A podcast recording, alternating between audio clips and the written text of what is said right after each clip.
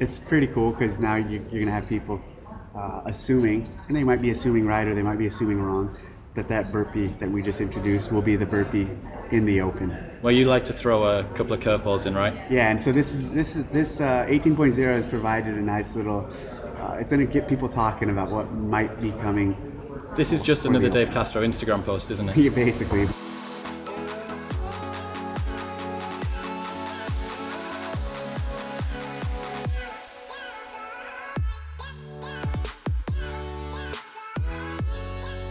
Mr. Dave Castro, Yes, main man, how are you? good. Thank you. Welcome. thank you. Welcome to London.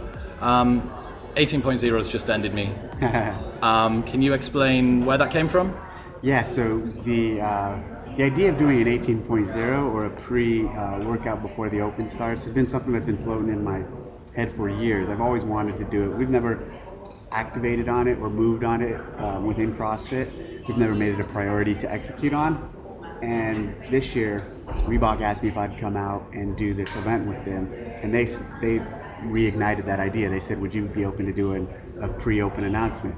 And I said, "Sure. Let's call it 18.0." Uh-huh. And so we decided to uh, to do it here, and the workout had to be true core CrossFit. You know, simple, nice bite.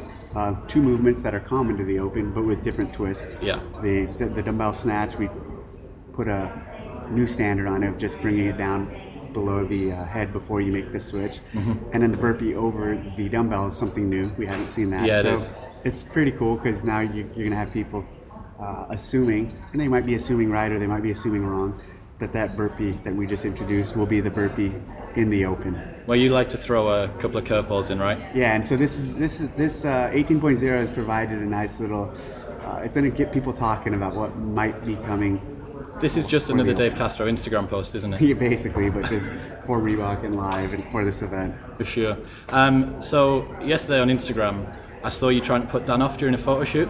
Yeah. Um, have the guys ever tried to put you off during the games? Have they ever tried to come up behind you and whisper just random movements in your ear so that you end up like saying the wrong thing or forgetting? Not during the games. During the games, people they're pretty occupied with what they have to do. Yeah, that's true. And they respect that I'm pretty occupied with what I'm doing. Yeah. so uh, during the games, no. But at other events and at other um, stuff like this, yeah, guys, the guys, especially the guys I'm close with, will uh, will push me or poke at me and, and do stuff. But um, but typically not at the games. Uh-huh. Because everyone has their own things going on. Yeah, their own for demons sure. they're But maybe some of facing. the open announcements or something like that, they might try and Uh, just they nudge open you. a announcements. bit. They'll try to. They'll, they'll make little jokes, but they're also very nervous at that point too. Yeah. Because they don't know what they're about to do.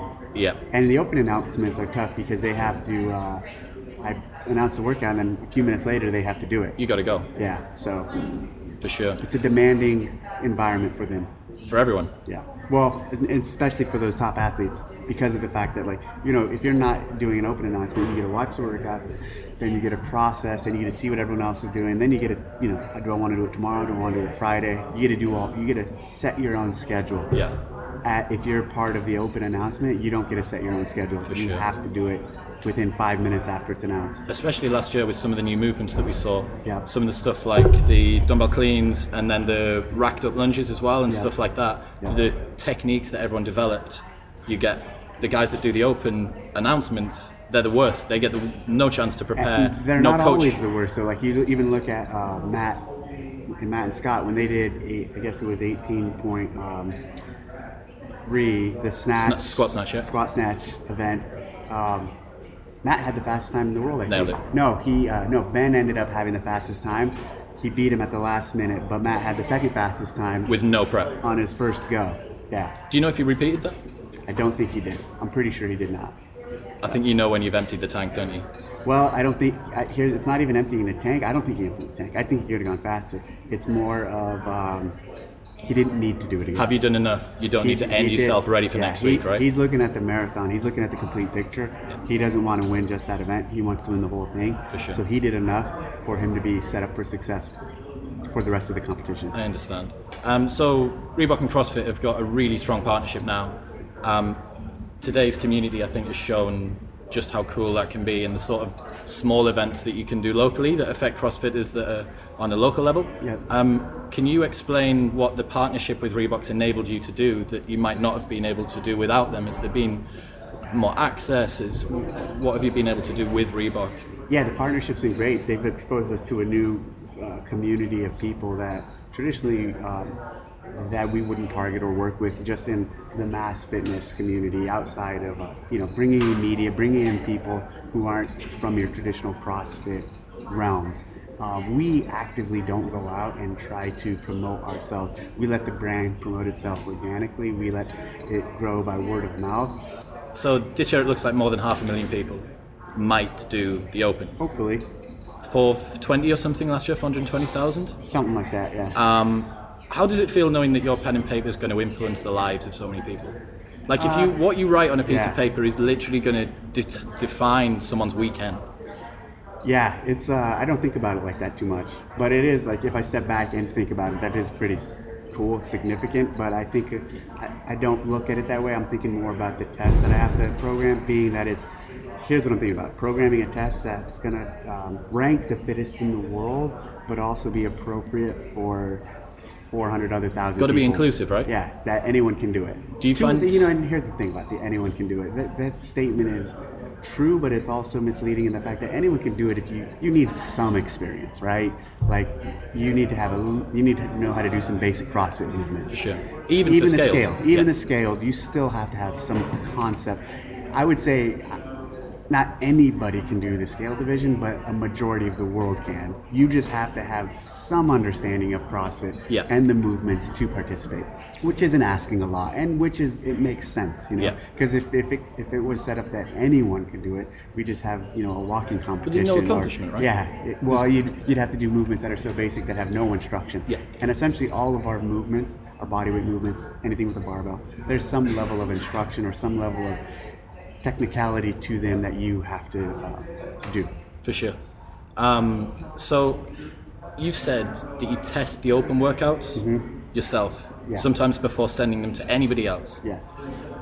Do you ever find that you're fearing them as you write them down or wanting to back off the intensity, seeing as you know that you're about to punch yourself in the face with it in about 30 minutes? Well, here's what I fear with the open workouts. I, I just like I, I fear not. I don't mind doing them when I'm creating them in that process, but I mind once scores have been established and once people have done them, because now you see, oh man, a, a middle of the pack time is this. Now I have to do that or better. Uh-huh. I get the anxiety from them when I have to actually do them, and I know other people's scores. You're going to watch that score go up. So when I do them in prepping for them before anyone's ever done them, I'm not too worried about it because I know it's like I'll get a You're sense number one of- in the world, right? I'll- In every open workout. I'll get a sense of how it feels and how the movements feel and overall that it hurts. But but then when I do them, because I'll test them, and then during the open week I'll do them officially. So like I don't use my scores from when I tested Okay. it. I make it official and I do it within the window with the judge and go through the whole process I understand. and uh, th- that's when I fear them. But in the creation, and you know, some of them like I don't like movements like thrusters and the things people typically don't like. So when they have those in there too, I'm not excited about testing them. Yeah, I bet- I bet so. Um, so new Nano 8's been released this week. Um, what is your favourite pair of Reebok shoes from over the years? Have you got a favourite pair that sticks out?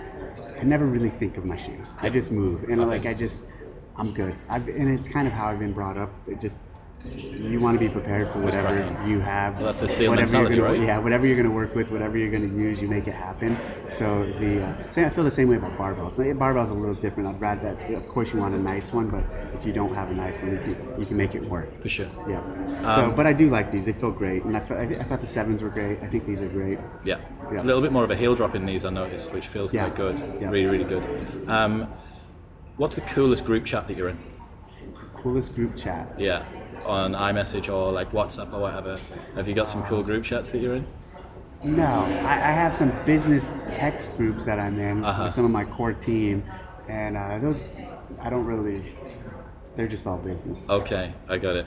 Um, so I wouldn't like to guess how many gyms you've been to around the world. I don't know anymore, but I've been to a lot. An awful lot. Yeah, Um, have you got a top three coolest? gyms. Yes. There's Any some- that come to mind? There's some gyms in China that were really cool that I just remember that were very unique, and partly because they were in China, and you wouldn't expect to find such nice CrossFit gyms. I mean, I didn't. I mean, Yeah. You can't. Once I was there, now it makes sense. But before I went, I went a couple years ago, I had no idea that I'd find some of the nicest CrossFit gyms in the world in China. Such an emerging market for CrossFit. Yeah, as well. exactly. So that was that was unique. Um, yeah, I don't have a, a favorite CrossFit gym. I just I like Mm-hmm. Some of they- those they ones. all have such different flavors and such different looks and For such sure. different um, experiences that they're Yeah, all unique definitely. in a different way. but also the exact same training methodology Yeah. that's arrived in a, in a culturally different way, right? Yep, totally. Uh, You're in the Hunger Games, and there's only other Games athletes there. Who's going to be the hardest to kill? I don't even know what the Hunger Games are. You know, like battle royale. You've got to Like like, try- WWF? kind of, kind of. Okay, who, WWF. Who's going to be the hardest to get out of the ring? Do you think? Um, out of all of the Games athletes from this year, from this year out of all the games athletes? Let me think about that. Well, I think Matt's pretty. Here's what I respect about Matt and why I promote lips because he's really a fighter. And what I mean, I don't mean a physical fighter, but I mean a mental fighter. Is like he really wants to win no matter what it takes. And in years past, there's been athletes who, uh, and even now you still hear some, that uh, I'm just competing against myself, and I, you know, I want to do as best as I can. But the reality is, when you get out there, you have to compete against those to your left and right, and you have to do better than even what the best you can is or what it thinks it is if you want to win.